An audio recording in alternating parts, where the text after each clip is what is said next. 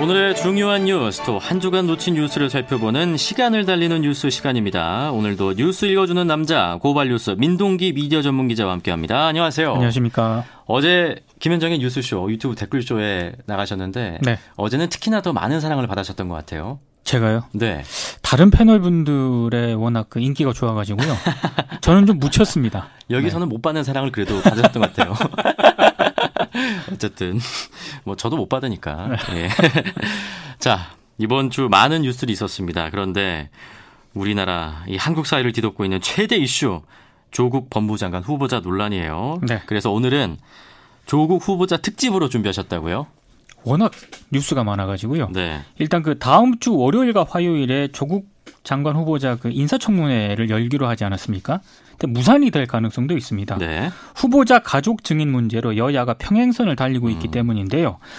어, 원래 예상대로 조 후보자 청문회를 2일과 3일, 9월 2일과 3일 개최를 하려면 네. 적어도 내일은 청문회 주요 쟁점에 대해서 합의를 해야 되고요. 내일 근데 주일이잖아요. 그렇습니다. 네. 쉬는 날 아닙니까? 쉬는 날인데도 일단 청문회를 예정대로 하려면 합의를 봐야죠. 어쨌든 합의를 봐야 됩니다. 네. 그리고 국회 법사위에서 청문회 실시 계획서를 또 채택을 해야 됩니다. 음.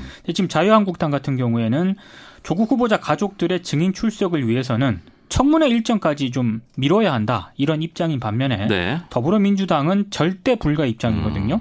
여야가 일단 지금 물민 협상을 계속 해 나갈 것으로 보이긴 하는데 진짜 만약에 무산되면 어떻게 되는 겁니까 이게? 청와대는 법이 정한 절차대로 진행을 하겠다 네. 이런 입장을 밝혔습니다. 그러니까 조국 후보자를 임명하겠다는 것으로 지금 풀이가 되고 있는데요. 음. 일각에서는 문재인 대통령이 9월 1일부터 6일까지 태국, 미얀마, 라오스 이렇게 동남아 3개국을 순방을 하거든요. 네. 이때 순방을 할 때 전자결제로 조국 후보자 임명안을 제거할 수 있다. 뭐 이런 음. 관측도 나오고는 있습니다만 어디까지나 전망일 뿐이죠. 그렇죠. 전망일 뿐이죠. 또 한번 네. 국면이 어떻게 바뀔지 모르니까. 네. 그런데 이른바 이 조국 후보자를 둘러싼 갈등 여야뿐만이 아니라 지금 약간 청와대와 검찰 사이에서도 형성되는 것 같아요. 굉장히 좀 미묘하거든요. 네. 검찰이 압수수색을 실시를 했지 않습니까? 그렇죠. 근데 여권 일각에서는 검찰이 이건 사실상 정치 개입이다 이렇게 비판을 하고 있습니다. 네. 검찰이 압수수색을 두고도 이제 여러 해석이 나오고 있는데요. 특히 TV조선의 보도를 두고 이 정치권에서 논란이 좀 증폭되는 그런 양상입니다. 아, 그래요? 예. TV조선이 지난 27일 그조 후보자 딸에게 장학금을 준 그 노한중 부산 의료원장 있지 않습니까? 예. 압, 검찰이 압수수색을 할 때 이 컴퓨터에서 대통령 주치의 선정에 자신이 깊은 역할을 음, 했다. 이런 문건이 나왔다고 보도를 했는데요. 이 보도가 지금 왜 논란이 되는 거죠? 그러니까 보도 내용 자체가 네. 피의 사실 공표에 해당된다 이런 아, 비판이 나오고 있기 때문입니다. 지금 검찰이 직무상 알게 된 이 피의 사실을 이제 공판 청구 전에 공표해서 죄가 된다.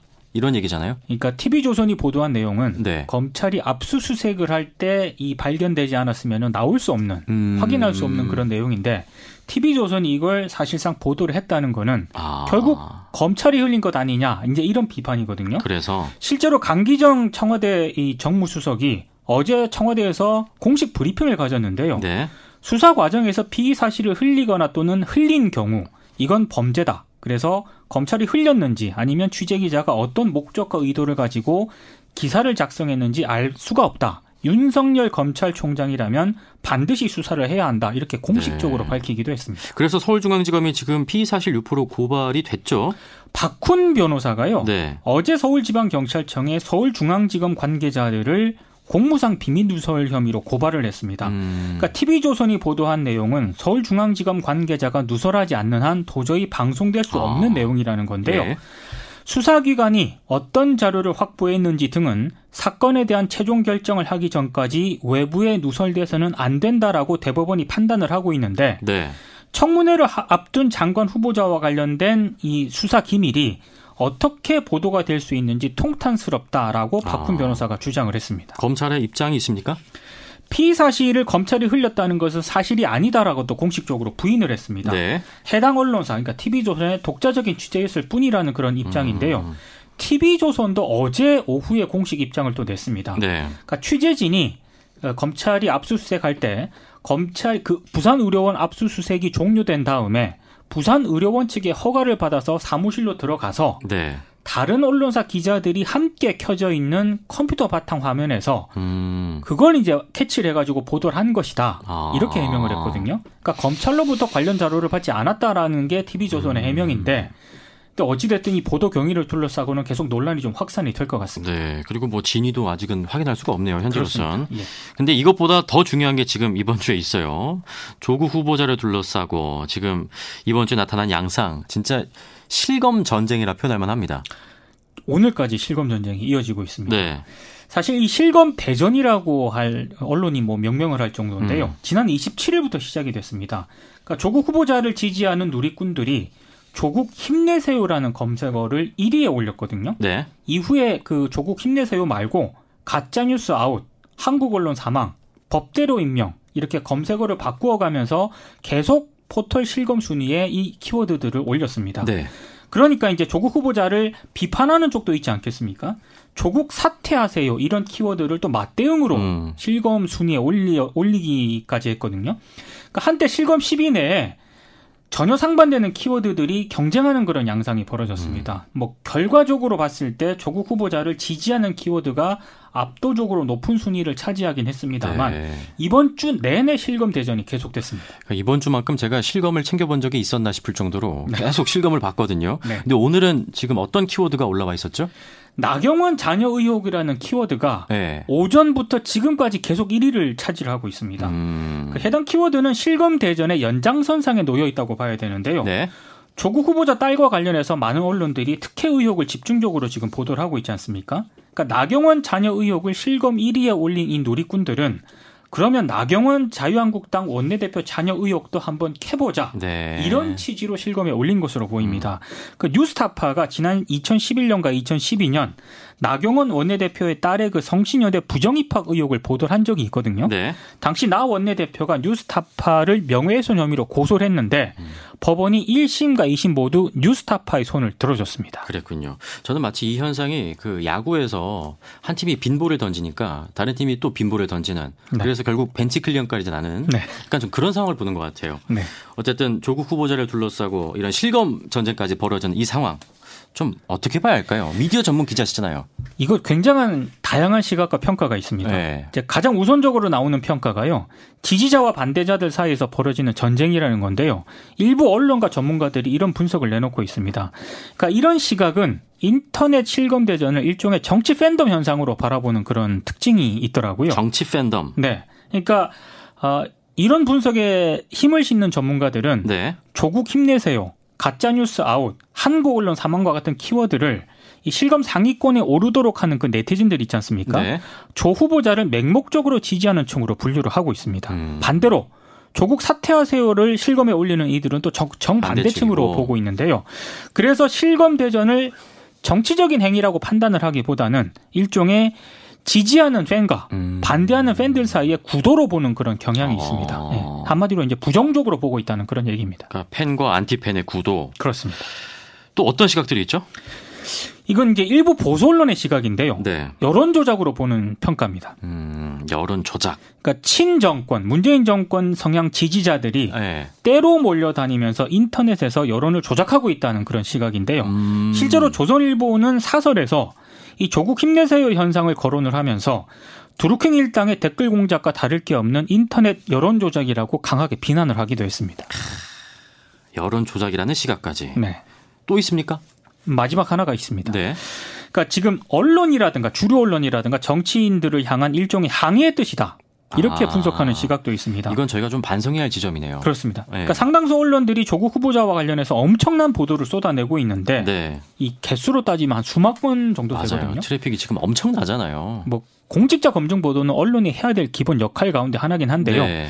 근데 뭐채 미처 확인되지 않은 사실을 음. 좀 부풀려서 보도를 한다거나 너무 나간 보도를 하는 그런 비판도 있다. 이런 지적이 적지 않게 나오고 있거든요. 네. 그러니까 뭐 가짜뉴스 아웃이라든가 한국 언론 사망과 같은 키워드가 실검 상위권에 올라가지 않았습니까? 네. 이런 점을 겨냥했다는 그런 분석이 음. 바로 예 나오고 있습니다. 조국 후보자 관련한 보도가 지금 다 문제가 있는 건 아니에요. 근데 일부 보도는 좀 논란이 되기도 했습니다. 네. 그렇죠? 제가 좀 찾아보니까 좀 많긴 하더라고요.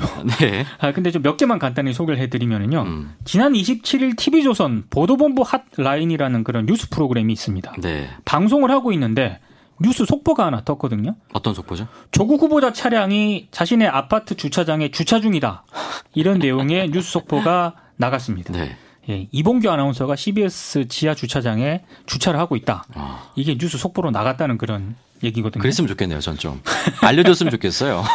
근데 이게 과연 뉴스 속보로 전할 감인가 이런 비판이 없죠. 쏟아졌고요. 네. 실제로 인터넷하고 SNS에서는 이 TV조선의 뉴스 속보 이후에 조국 후보 집에서 출발, 뭐 조국 후보 주유 중 이렇게 좀 보도를 풍자하는 그런 비판 네. 글이 좀 이어지기도 했습니다. 나중엔 진짜 조국 후보자가 샴푸를 뭐 쓰는지 이런 네. 보도가 나올 것 같아요. 이런 건 좀 지나칩니다. 네. 다른 보도들은 또 어떤 게 있습니까? 지난 20일 SBS가요. 그 조국 가족 조국 후보자 가족이 운영하는 그 웅동학원 있지 않습니까? 네. 법인 재산만 130억 대다 이런 제목의 온라인 기사를 내보냈거든요. 음. 근데 조국 후보자가 이 웅동학원을 사회에 환원하겠다라고 밝히지 않았습니까? 그랬죠. 그러니까 나흘 뒤인 지난 24일 이 웅동학원 빚이 더 많다라는 그런 기사를 내보냅니다. 음. 그러니까 처음엔 재산이 많다고 비판을 했다가 네. 사회에 환원하겠다라고 하니까 그러니까 빚이 많다라고 이제 비판을 한 거거든요. 음. 그러니까 자신들이 보도한 내용을 뒤집는 그런 보도였던 셈입니다. 그렇네요. 처음부터 빚이 많습니다로 보도했어야 일관성이 있는 거잖아요. 그렇습니다. 그렇게 따지면. 근데 사실 이거는 SBS만의 문제는 아니고요. 네. 적지 않은 그 매체에서 이런 식의 보도를 좀 이어가고 있습니다. 또 있어요?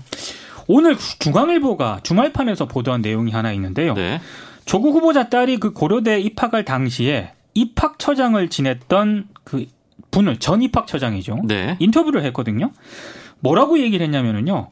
이 조국 후보자 딸이 지원한 전형이 있지 않습니까? 이게 어학 특기자 전형이다. 이렇게 음. 얘기를 했습니다. 어학 특기자 전형은 당연히 어학 실력을 최우선으로 볼 수밖에 없, 습니다 네. 당시 입학처장도 읽고 쓰고 말하는 게 원어민 수준인 학생을 뽑는다라고 얘기를 했고요. 음. 그래서 외고 학생들이 많이 지원했다라고 얘기를 했습니다. 네. 근데 상당수 언론들이 지금까지 어떻게 보도를 했냐면은요. 조국 후보자 딸이 고등학교 때 쓴 논문 있지 않습니까? 네. 이 논문을 자기소개서에 언급을 했고 음. 이렇게 언급을 한 게 결국에는 고려대 입학에 결정적인 영향을 미친 것처럼 보도를 했습니다. 맞아요. 근데 지금 당시 고려대 입학 처장은 논문은 아예 논외였고 음. 자소서에 한 줄 언급된 논문을 기억하는 당시 입학 사정관도 없었다. 아. 이렇게 얘기를 했고요. 어학 능력을 1, 순위로 봤다는 그런 얘기거든요. 음. 근데 지금까지 보도한 상당수 언론들의 보도를 무력화시키는 그런 인터뷰였는데 네. 인터뷰가 나중에 어떤 파장을 미칠지 좀 주목을 해야 될 것 같습니다. 그렇네요. 어쨌든 조국 후보자 청문회가 어떻게 될지 모르겠지만 이 둘러싼 논란은 앞으로도 계속 될 거예요. 일단 사실 저 개인적으로도 고위공직자에 대해서는 네. 상당히 좀 가혹할 정도로 음. 검증의 칼날을 좀 원칙적으로 들이대야 한다고 생각을 하거든요. 네. 근데 전제가 있습니다. 일단 근거가 합당해야 되는 거고요. 당사자 반론도 충분히 들어가야 된다라고 보거든요. 네. 근데 지금 쏟아지고 있는 보도들이 전부 그런 건 아니지만 이런 조건에서 좀 벗어나는 보도들도 적지 않은 것 같습니다. 음. 그래서 과연 언론이 좀 반성할 대목은 없는지 네. 이렇게 좀 스스로를 돌아봐야 할 시점이라고 생각을 하는데요. 음. 사실 제가 지금 소개해드린 실검 대전 있지 않습니까? 네. 이것도 상당수 언론들이 왜 이런 현상이 일어났는가를 짚는 보도를 내보내기보다는 아... 그냥 현상만 계속 전달하는 그런 기사를 예. 많이 내보냈거든요. 포털 실검에 우리 언론들이 얼마나 종속돼 있는가를 상징적으로 좀 보여줬던 것 같습니다. 네, 말씀하셨다시피 좀 현상만 전달하는 언론은 언론의 책무를 망각한 언론이라 봐야죠, 이제. 네. 진짜 문제입니다, 이거. 그래도 이런 질문을 던져주는 민동기 기자가 있어서 참 다행입니다, 저는. 오늘 고생하셨습니다. 고맙습니다. 네, 띵구리 기자님. 자, 지금까지 고발뉴스 민동기 미디어 전문 기자와 함께 했습니다. 고맙습니다.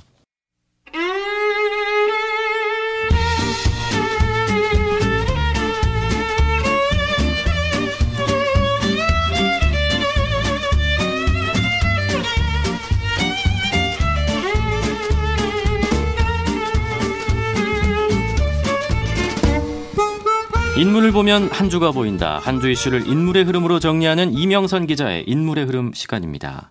누가 외로운지 정말 눈을 떼지 못하는 미스 롤리 이명선 기자와 함께하겠습니다. 오늘도 오셨어요. 아무리 둘러봐도 어쩔 수 없네. 뭐 하시는 거죠 지금?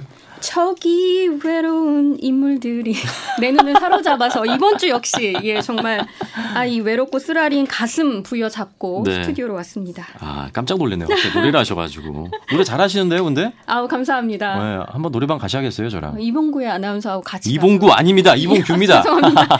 이봉규 아나운서하고 네. 같이 가서. 네. 알겠습니다. 자, 어, 어쨌든 월요일부터 살펴봐야죠, 저희가 또 인물. 네. 누군가요? 올해 노태우 전 대통령의 아들 노재현 씨입니다. 어, 5.18 국립묘지를 찾아서 5월 영령에게 사죄를 했는데요. 네. 약 1시간 가량 참배를 한 뒤에 방명록에 진심으로 희생자와 유족분들께 사죄드리며 광주 5.18 민주화 운동의 정신을 가슴 깊이 새기겠습니다. 라고 남겼다고 합니다. 네. 또 피해자와 가족들을 만나서 직접 사과하고 싶다는 의사를 전달하기도 했다고 하네요. 음. 어, 5월 단체들은 노태우 전 대통령 의 아들이 노 전 대통령을 대신해 사죄의 뜻을 밝힌 데는 환영하지만 네. 노전 대통령이 알고 있는 5.18의 진실도 함께 공개되어야 한다는 입장입니다. 일단 그 5.18 피고인으로 처벌받은 전두환 노태우 전 대통령의 가족 가운데서 네. 이 5월 영령들에게 사죄한 건 노재현 씨가 이번이 처음인 거죠? 어, 그럴 줄 알았는데요. 네. 이 알고 보니까 노태우 전 대통령의 부인인 김옥숙 여사도 1988년 2월에 네. 옛5.18 묘지인 망월동 묘역을 찾아서 고 이한열 열사의 묘에 참배한 사실이 뒤늦게 공개됐습니다. 아, 어, 당시에 김 여사의 참배 사실은 노 전 대통령 측에서 극비에 붙여서 세간에 알려지지 않았다고 합니다. 음. 누리꾼들은 노태우 전 대통령과 전두환 전 대통령을 비교하는 댓글을 많이 달았는데요. 한 누리꾼은 5.18 광주 민주화 운동 내년이면 40주년이다. 음. 두환이도 기회 있을 때 사과해라. 네. 곧 사과철이다. 사과철이다. 아, 사과철이 네. 10월에서 12월이니까 네. 사과철 맞네요. 자, 화요일 인물 어, 이명선 기자라면 아마도 가습기 살균제 관련을 꼽으셨을 것 같아요. 맞습니까? 맞습니다. 네. 어, 가습기 살균제 참사 진상규명 청문회가 27일과 28일 이틀간 열렸는데요. 네. 총평을 하자면 이렇습니다. 피해자는 있지만 가해자는 없었다. 피해자는 있지만 가해자는 없었다. 사실 이날 보도가 별로 안 됐어요. 생중계하고 또 좀 적었고. 네. 일단 방금 하신 말씀은 좀 그 기업 대표들 옥시나 XK 등 요 대표들이 사과를 했지만 진정성은 없었다. 지금 이 얘기잖아요. 그렇습니다. 최혜용 특조위 부위원장이 박동석 옥시레킷 백힌저 대표이사에게 사과할 의향이 있느냐고 묻자 자리에서 일어나 고개를 숙였습니다. 음. 그런데 이후 발언 대부분은 피해자 구제 대책이 아니라 옥시의 입장만을 읊다시피 했습니다. 네. 또 최창원 전 SK케미칼 대표이사와 최동성 애경산업 대표이사 부회장도 사과를 했습니다만 방청석에서는 사과가 아닌 사죄를 하라라는 외침이 터져 나왔는데요. 네. 그들의 사과에 진심이 느껴지지 않았다는 이유에서입니다. 황필규 특조위 신문위원은 진실을 밝히고 구체적으로 잘못을 시인하고 재발 방지와 피해자 구제 대책을 이야기하는 게 사과라고 이 사과의 개념을 설명하기도 했습니다. 형식적으로 들렸던 거죠. 그렇습니다. 네. 어, 기업인들뿐만 아니라 전 현직 정부 관료들의 태도도 마찬가지였는데요. 윤성규 전 환경부 장관은 특조위원들이 사과할 의향이 있느냐고 묻자 현직 대통령인 문재인 대통령께서 피해자들에게 사과했는데 거기에 꼬리 붙일 게 뭐 있느냐라고 음, 반문하기도 했습니다. 네. 어, 이에 청문회에 참고인으로 출석한 가습기 살균제 피해자 조순미 씨는 윤성규 전 장관의 발언은 피해자를 기만하는 행위라며 이런 사람이 국민 세금으로 장관에 있었다는 것이 너무나 황당하다고 말했습니다. 네. 어, 현장에는 환경부를 특검하라라는 현수막이 걸려 있었습니다. 지금 사회적 참사 특조위 활동 기한이 뭐 이번에 끝난 건 아니잖아요. 그렇죠? 그렇습니다. 네. 2020년 말까지 이 사회적 참사 특조위 활동 기한이 이어지거든요. 네. 그래서 청문회는 또 열릴 것으로 보입니다. 그때는 좀 진심이 담긴 사과가 있어야 될 텐데. 네, 앞서 아. 거론된 기업들 외에도 이마트, GS 리테일, 다이소, 코스트코 등과 같은 기업들의 책임론도 새롭게 떠오르고 아, 있습니다. 아, 이 청문회 피해자 중 한 분이 아내가 이마트 제품을 썼다고 얘기를 했는데요. 이마트의 경우 애경 산업으로부터 제품을 납품받아서 이마트나 이플러스 가습기 살균제라는 이 PB라고 하죠. 자체 네. 브랜드 상품으로 판매를 했습니다. 음. GS 리테일과 코스트코, 다이소도 마찬가지입니다. 또 청문회에서는 55개 부대 기관에서 가습기 살균제 2,474개를 구매 사용했다는 내용이 공개됐습니다. 음. 국방부는 현역 군인들뿐 아니라 간부와 예비역에 대해서도 피해 조사를 하고 네. 가습기 살균제 군 피해 신고 지원 센터를 설치하겠다고 밝혔습니다. 다음 청문회 때는 좀 더 국민적 관심도 생 생기고 언론도 좀 그 역할을 충실히 해야만 하는 것 같습니다. 네. 자, 수요일의 인물은 누구죠? 어, 수요일의 인물 이분 우실까봐 또 막 눈물 흘릴까봐 한 번은 언급해드려야 할 것 같아서 제가 모시고 왔는데 네. 김성태 자유한국당 의원입니다. 네. 28일 수요일 딸 취업 청탁으로 뇌물 혐의를 받고 있는 김 의원의 재판이 시작됐는데 음. 흰색 각봉투를 건네며 딸 취업을 청탁했다라는 전 KT 사장의 진술에 대해서 네. 거짓이라며 혐의를 모두 부인했습니다. 전 아빠의 눈물을 웬만하면 믿는데요. 네. 일단 어쨌든 이게 재판이 진행 중인 사건이니까 뭐 지켜보기로 하고요.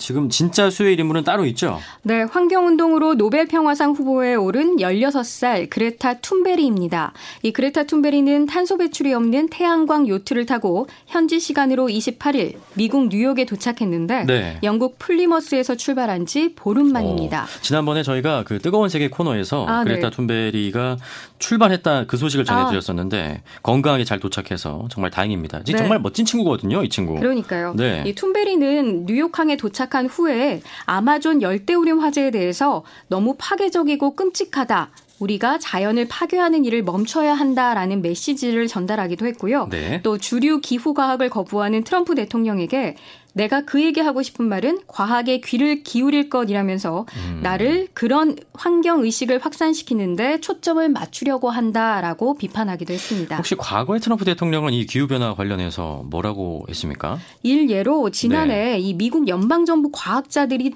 다 모여서요 네. 기후 변화 보고서를 하나 냈습니다. 음. 대통령이 이 보고서를 받고선 이런 말을 했습니다. 자신은 기후 변화를 믿는 사람이 아니라고 이 기후 변화와 관련돼서 부정적인 입장을 명확하게 밝혔는데요. 네. 트럼프 대통령은 나 같은 매우 높은 수준의 지적 능력을 가지고 있는 사람들은 아니라는 것이라면서 정말 기후 변화와 관련된 일련의 상황들을 전면 부인했습니다. 네. 그러면서 어느 시점이 되면 지구가 얼어 죽을 것이라고 말한다. 그러더니 이제는 더워서 죽 죽을 것이라고 한다며 과학자들을 신뢰할 수 없다고 노골적으로 비난하기도 음. 했습니다. 그런가 하면 2017년 파리 기후변화 협정에서 일방적으로 탈퇴해 정말 전 지구적인 관심을 불러 모았죠. 그리고 이번 주 G7 정상회의에서는 네. 환경 세션에 불참을 했습니다. 음. 정말 노골적으로 기후 그렇네요. 위기를 부정하는 네. 태도입니다. 또 아마존 산불로 전 세계 우려가 커지는 가운데 20년 가까이 벌채가 금지됐던 통가스 국유림 벌채를 허용할 움직임을 보이고 있고요. 또 디버터 호라이즌호 폭발 사고로 멕시코만 주변 해역과 미 남부 지역에 원유가 유출돼 막대한 음. 피해가 발생했는데도 사고 한 달여 만에 네. 해양 시추 안전 관련 기준을 완화했습니다. 어, 개발하고 규제 완화하고 과연 트럼프답습니다. 지금 그레타 툰베리 소녀가 9월 23일에 이제 뉴욕에 와서 네. 아 뉴욕에 도착했고 이제 9월 23일에 그 뉴욕에서 열리는 유엔 기후 행동 정상회의에서 연설을 할 예정인데요. 그렇습니다. 한번 지켜보겠습니다. 어떤 얘기를 하는지. 그리고 노벨 평화상 수상 의 어떤 후보자로도 올라 있거든요. 네. 네. 뭐 많이 거론이 되는데 어, 한번 지켜보죠. 누구도 못하는 걸 지금 10대 소녀가 하고 있습니다. 그렇습니다. 자, 목요일로 한번 넘어가 보죠. 어, 목요일에는 역시 네. 저의 외로운 시선이 청년 노동자 공동체 청년 전태일에 꽂혔습니다. 이 청년 전태일이라는 단체에서 구의역 김군 친구들 청년 비정규직, 알바, 무직, 계약직, 지방대학생, 취준생, 고졸자 등 흑수저 2030 청년들이 조국 후보에게서 느껴지는 이질, 이질감과 박탈감에 대해 조 후보를 직접 만나서 말하고자 한다며 음. 내일인 31일 오후 1시에 네. 공개 대담을 제안했습니다. 음. 이 청년 전태일 측 관계자는요. 조 후보가 조 후보자가 만약 오지 않더라도 31일의 일정은 그대로 진행할 것이라고 밝혔는데요. 서울대, 고려대 등 1%의 엘리트 대학생들 목소리에 가려진 99% 청년들의 목소리를 알리는 장을 만들겠다는 취지입니다. 네. 그래서 이명선 기자가 주목한 아, 목요일 인물은 누군가요? 아, 뭐 목요일의 인물 또 한 명 꼽자면요. 네. 삼성 해고자 김용희 씨입니다. 이 김용희 고공농성 문제 해결을 위한 대책위에서 어, 이날 이재용 삼성전자 부회장과 관련된 대법원 선고 직후에 이런 입장문을 냈어요. 네. 일단 대법원의 파기환송 선고를 환영한다면서 김용희 씨가 들고 올라간 국정농단 범죄자 이재용을 구속하라는 플랜카드는 삼성의 80년 문호조 경영하에서 노동자의 피, 땀, 눈물을 쥐어짜 만든 이윤이 이재용 일가로 집중되고 있음을 규탄하는 목소리라며 해고자 문제 해결을 촉구했습니다. 네. 이 삼성 해고자 김용희 씨는 삼성전자가 내려다 보이는 강남역 사거리 CCTV 관제탑에 올라 있는데요. 오늘로 고공농성 83일째입니다. 앞서 50여일간 고공 단식을 벌인 데 이어서 지난 26일부터 재단식에 들어가 오늘로 6일째 식음을 전폐하고 있습니다. 네. 금요일의 인물은 누구죠? 톨게이트 요금 수납원들입니다. 네. 역시 그 전날 있었던 국정농단 사건에 대한 대법원의 파기환송 선고가 있던 한편에서는 톨게이트 요금 수납원들 368명이 한국도로공사를 상대로 낸 근로자 지위 확인 소송 상고심이 열렸는데요. 네. 대법원은 원심을 확정해서 직접 고용해야 한다라고 판결했습니다. 이에 한국도로공사는 9월 3일 선명회를 통해서 세부 내용을 발표하겠다라는 보도자료 한 장만을 딸랑 냈는데 이 농성 중인 노동자들에 대해서도 별다른 입장을 표명하지 않았습니다. 이번 대법원 판결로 소송을 낸 요금 수납원은 이 도로공사에 복귀할 수 있게 됐는데 음. 1,500명 중 나머지 수납원들에 대한 판결은 아직 1심과 2심이 계류돼 있습니다. 네. 이에 노조는 전원이 고용될 때까지 농성을 이어나간다는 계획입니다. 그렇군요. 자, 그리고 오늘 뉴스 중에 지금 홍콩 시위 핵심 인물인 조슈아 웡이 네. 10시간 만에 풀려났다는 소식이 있었어요. 그렇습니다. 전날 중국 경찰이 조슈아 웡을 비롯한 이 핵심 인물들을 송환법 반대 불법 시위를 주도했다라는 이유로 전격 체포했습니다. 그런데 경찰은 이들을 조사한 뒤에 1만 위안, 우리나라 돈으로 169만 원 정도의 보석금을 내는 조건으로 석방을 했는데요. 이 우산혁명 주역인 조슈아 웡은 현재 데모시스토당 비서장을 맡고 있습니다. 네. 이 조슈아 웡은 석방 직후에 그들이 어떻게 우리를 체포하고 기소하든 우리는 계속 싸울 것이라는 입장을 밝혔는데 홍콩 현지 언론에 따르면 시민들에게 쇼핑을 가장한 시위 참여를 요청했다고 합니다. 음. 현재 홍콩 시민들이 자발적으로 모여들어서 뭐 이곳저곳에서 산발적인 집회를 벌이고 있다는 소식들 들어오는데요. 네. 경찰은 애초 계획의 종착지였던 그 주변에 물대포를 준비하는 등 만약의 사태에 대비하고 음. 있다고 합니다.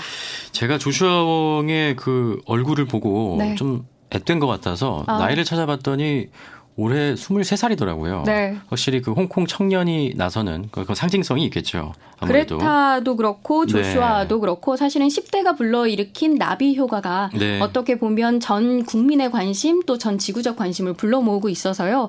이 홍콩 시위도 그렇지만 그레타가 만들어가고 있는 기후 변화 위기에 대한 심각성도 좀 주목해 볼 만합니다. 네. 특히나 이 그레타 같은 경우는 자식들을 생각한다고 하고 있지만 미래를 망치고 있다라는 말을 했거든요. 음. 그러니까 어른들이 내 자식은 사랑하지만 미래를 위해서는 과연 어떤 행동을 하고 있는지 깨닫게 되는 말이기도 합니다. 그래서 이주의 인물을 그러면 우리 이명선 기자는 그레타 툰베리를 꼽으셨겠군요. 아 예상하시는군요. 네. 예. 제가 그렇게 큰 범위를 벗어나지는 못하는 것 같습니다. 네.